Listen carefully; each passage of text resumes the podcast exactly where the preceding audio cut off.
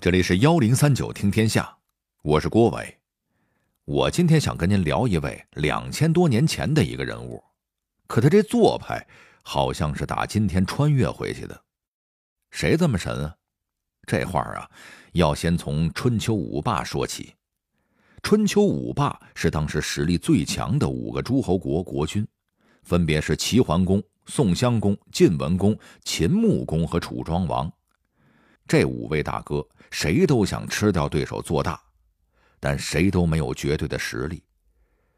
有这么一天，齐桓公找来了手下的谋士鲍叔牙。鲍叔，眼下几个邻国可都虎视眈眈的看着咱们齐国呢。您可有什么兴国之策呀？大王您虽圣明，若想固本兴邦。臣以为，还需贤臣辅佐啊。贤臣，您不就是吗？有一人的才能比我强十倍，谁这么厉害？赶紧请他来啊！管仲。什么？是他？哼！我不杀了他就不错了。哎，这管仲到底做什么了，让齐桓公这么生气？招商引资、盘活经济、让利于民、推动市场，这些做法不是出自现代社会的下海企业家，而是出于一位两千六百年前的齐人。有人说他人品有问题，但没人敢说他不是经济大师；有人说他说话不靠谱，可他留下的思想足以让他名垂青史。幺零三九听天下。郭伟跟您聊聊天才经济学家管仲的故事。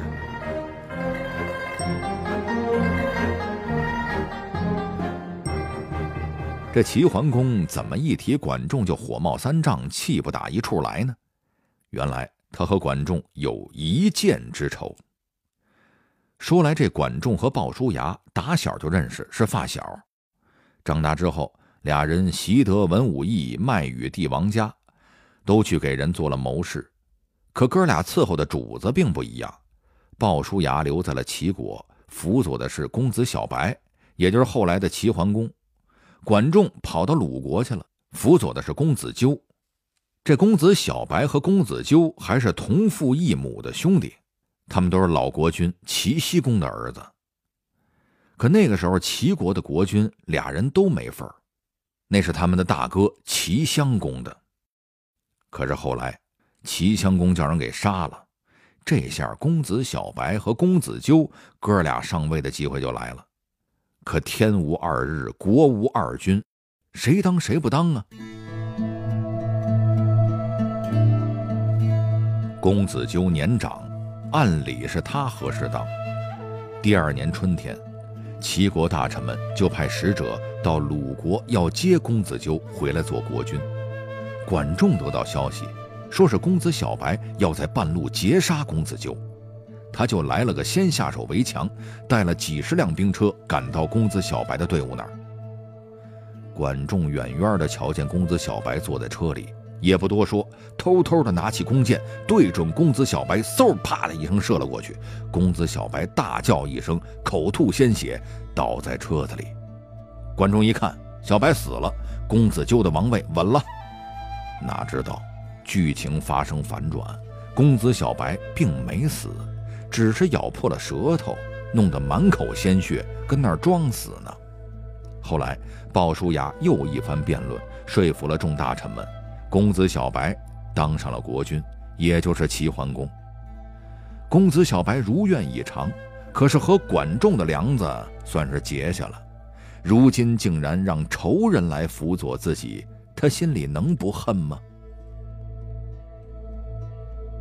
谁知道鲍叔牙后来说的一番话，竟然又把齐桓公说服了。鲍叔牙说：“管仲不顾一切的为公子纠卖命，用箭来射杀您，这不正好说明他的忠心吗？是一个忠义之人呢。各位其主是起码的做人准则，他当时那样做没什么不对。现在您要治国用人。”论才华，他远远的超过我老鲍啊！您如果不计前嫌重用他，他自然会死心塌地的为您卖命。齐桓公一听，有道理呀，那行吧，为了我齐国的利益，我忍了。于是他真的请管仲过来拜为国相。春秋战国时代是一个社会动荡的时代，但并非没有积极的一面。各国为了保生存、求发展，大都抛弃了贵族当政的老皇历，不拘一格用人才。于是，一时间思潮纷涌，出现了很多贤能人士，管仲就是其中之一。齐国位于今天的山东半岛，这里是儒家文化的发源地，而管仲却比孔圣人先火了一把。他提出的主张并不是君君臣臣、父父子子，而是约等于改革开放和市场经济的思想。难道那个时候他的思想就这么超前了吗？咱们都知道，中国历来重农轻商，帝王的如意算盘是只要把老百姓牢牢地固定在土地上，就不会发生动乱，而商业活动流动性强。不好管理与控制，于是限制乃至禁止商贾流通，也就成为了列祖列宗的育民之术了。而这个管仲恰恰反其道而行之，给齐桓公制定了一套鼓励行商的政策，还起了一个霸气十足的名字——关山海。这什么意思呢？其实这是俩词儿。分别是关山和关海，关山就是国家把铁矿交给百姓承包开采，根据产值按照比例分取利润；而关海就是在政府明确规定食盐属于国有的情况下，实行官督民产，让百姓在特定的时间、特定的地域煮盐，政府设置盐官，统购统销。盐和铁在当时都是关乎国计民生最重要的物资，管仲围绕着这两样东西做文章，可谓是抓住了国民经济的任督二脉。管仲给齐桓公算了一笔账：齐国有一千万人，纳税的人口差不多有一百万，如果按照每人每月征收三十钱计算，税收也就是三千万钱；而如果把每升盐加价两钱，算一下利润。每月可得六千万钱，远远超过每月三十钱人头税带来的收入。但横征暴敛容易激起民变，而关山海却允许百姓参与到国企行业中，实际上也为百姓带来了收入。对某些不变官采的矿山，还可以允许私人承包，官民三七分成。这些措施自然不会引起人民的任何抱怨。这么做，国家表面上并没有直接征税，而实际获得了利润更高，实在是很高明的国家财政方式。关山海政策一出，财富迅速积累到齐国君主手中，为齐桓公霸业奠定了坚实的财政基础。关山海，也就是盐铁专卖思想，在管仲之后备受各朝重视，特别是宋元明清这千余年间，历代皇帝照方抓药。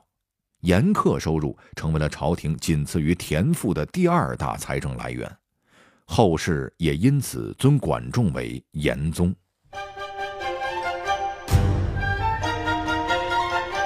管仲的经济强国之策还不止关山海这一招，他还是世界上第一个通过招商引资达到富国强兵目的的政治家。他是怎么做的呢？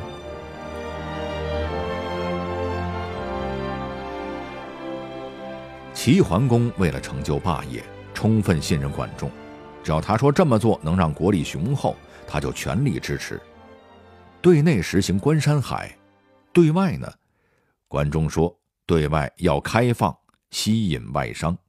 首先，他请求齐桓公下令专门给来齐国做生意的各国商人们盖旅馆、盖驿站，并且规定，只要是来经商的，就可以免费住旅馆。要是带着一辆马车来的，除了免费住，还可以免费吃。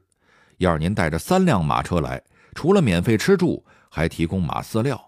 您要是带着五辆马车来，除了上述款待的规格，还安排了仆人伺候。您瞧瞧，这不叫看人下菜碟儿，叫看车下菜碟儿。也许某些君子会对管仲的做法瞧不上，说他钻钱眼里去了。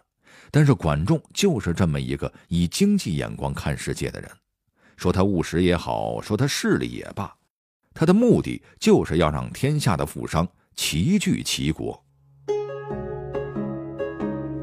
管仲的目的是不仅要让商人们来齐国做生意，还要把他们留住，让他们在齐国安居乐业，把财富永久留在齐国。于是他又推出了优惠措施，持官市之争，五十而取一，什么意思呢？就是只征收商人们的营业额的百分之二，这就相当于是免税的。表面上看，政府为了招商往里搭了不少钱，还减少了税收收入。其实不然，别的诸侯国们的富商们一看有利可图，都往齐国跑，也将大量的财富带到了齐国。这样用不着进行刀光剑影的战争，敌国财富就被齐国吸纳过来了。说白了，管仲打的是经济战。他的经济战的战术，除了招商引资，还有主动出击。比方说，邻国鲁国一直是齐国的劲敌，两国表面上友好往来，但其实内心恨不得一下子吞了对方。有一天，齐桓公忧心忡忡地对管仲说：“现在鲁国发展势头很好啊，照这样下去，他总有一天要超过我们齐国，到那个时候就麻烦了。你有什么对策呀？”管仲胸有成竹地说：“这个好办，从明天开始，请大王和众大臣只穿鲁缟做的衣服就行了。鲁缟是鲁国生产的一种绢布，齐桓公和王公贵族们这么一带头，立即在齐国引起了一股穿鲁缟为荣的流行浪潮。同时，管仲还下令禁止齐国人织缟，所有布料全部从鲁国进口。这样一来，鲁缟就供不应求了，价格猛增。鲁国人见到织缟有利可图，就一窝蜂地织起缟来。管仲还派人张贴公告：鲁国商人给齐国贩来一千匹镐，可以获得三百斤；贩来一万匹，可以得到五千斤。顿时，鲁国从上到下掀起了家家纺机响、户户忙织镐的狂潮。所有鲁国人都沉浸在发财的梦想中。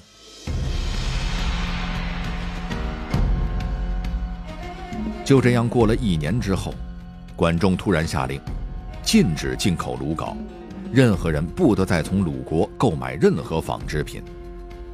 听到这个消息，鲁国人傻眼了，堆积如山的鲁缟再也卖不出去半尺。更糟糕的是，由于鲁国人忙于织缟，农田都荒废了。粮食严重短缺，家家户户只好盯着满屋子的鲁缟饿肚皮。鲁庄公实在没辙，只好派人到齐国去采购粮食。管仲把粮价一提再提，最后几乎把鲁国的国库都给掏空了。鲁国受此打击之后，从此一蹶不振。管仲的这种做法让齐桓公赞叹不已。这就是史上管仲伏伯降鲁梁的典故。这之后，管仲如法炮制，又用类似的办法摆了一道楚国。这回的道具啊是生鹿，就是活鹿。他让齐王用高价收购楚国的生鹿，同时储藏大量的粮食。楚国人为了发财，纷纷弃耕田改养鹿。管仲见差不多了。就封闭关卡，不再与楚国通使。楚国马上就出现了粮荒，楚王派人四处买粮，但都被齐国截断。一半楚国难民都逃向了齐国，楚国因此元气大伤。三年以后，就向齐国屈服了。管仲不动一刀一枪，不死一兵一卒，就这么制服了强大的楚国。人们把这个策略称为“买路之谋”。最终，管仲辅佐齐桓公一统天下，成为了春秋首霸。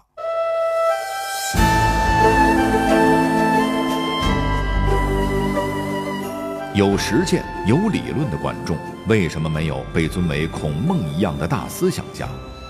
他的思想价值又体现在何处呢？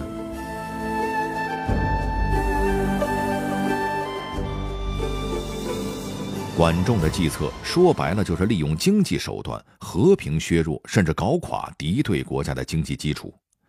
军事家孙子讲：“不战而屈人之兵。”管仲看来深谙此道，他又是一个实用主义者，因为他处处要讲利。这种做派也许跟他的出身有关。据汉代编《战国策》的刘向说。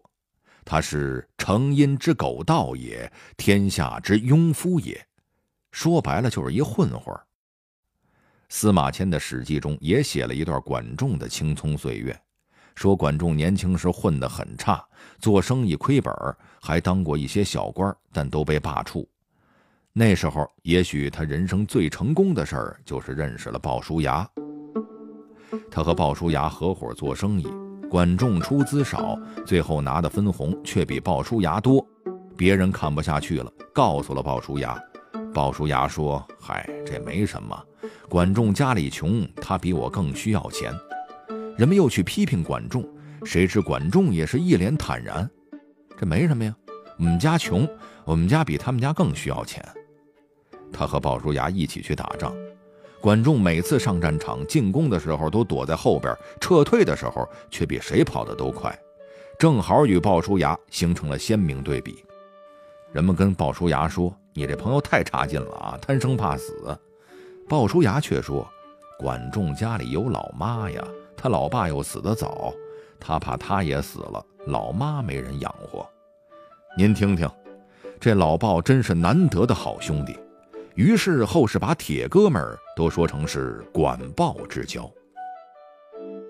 有意思的是，上面咱们说的这些事儿啊，都是管仲自己说的。这些事儿在读书人看来是很丢脸的，即使做得出来，也不好意思记下来；即使记下来，也要解释几句，表示自己是不得已而为之。但管仲不解释，当时既没有对鲍叔牙解释，过后也没有对后世的人解释。这么看，管仲的行事风格还真是彪悍。彪悍的人生不需要解释啊，他没有任何道德层面的负担，所以日后他能够大刀阔斧地推行一系列经济金融政策，甚至不惜使出有些毒辣的计谋搞垮敌国的经济，和他早年的出格言行又何尝不是一脉相承呢？结果就是这个一身毛病、人品都有问题的管仲。辅佐齐桓公，一举成就了春秋霸业。中国古代思想大家当中，孔子高山仰止，老子智慧无边，孟子英气勃发，庄子洒脱自然。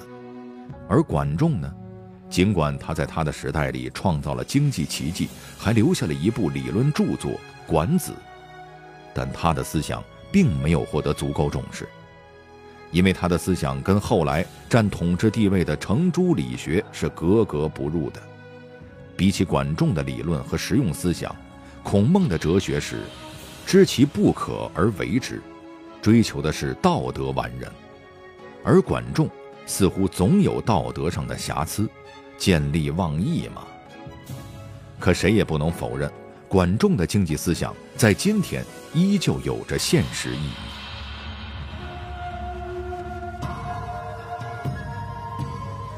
两千六百年前的齐国人管仲的做派，也许可以用一句现代诗歌来细仿一下。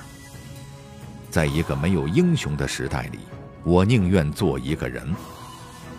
再胡思乱想一下，如果不是农耕且尚武的秦国，而是善商又宽松的齐国统一了中国，那么中国的文化气质，又会是怎样的呢？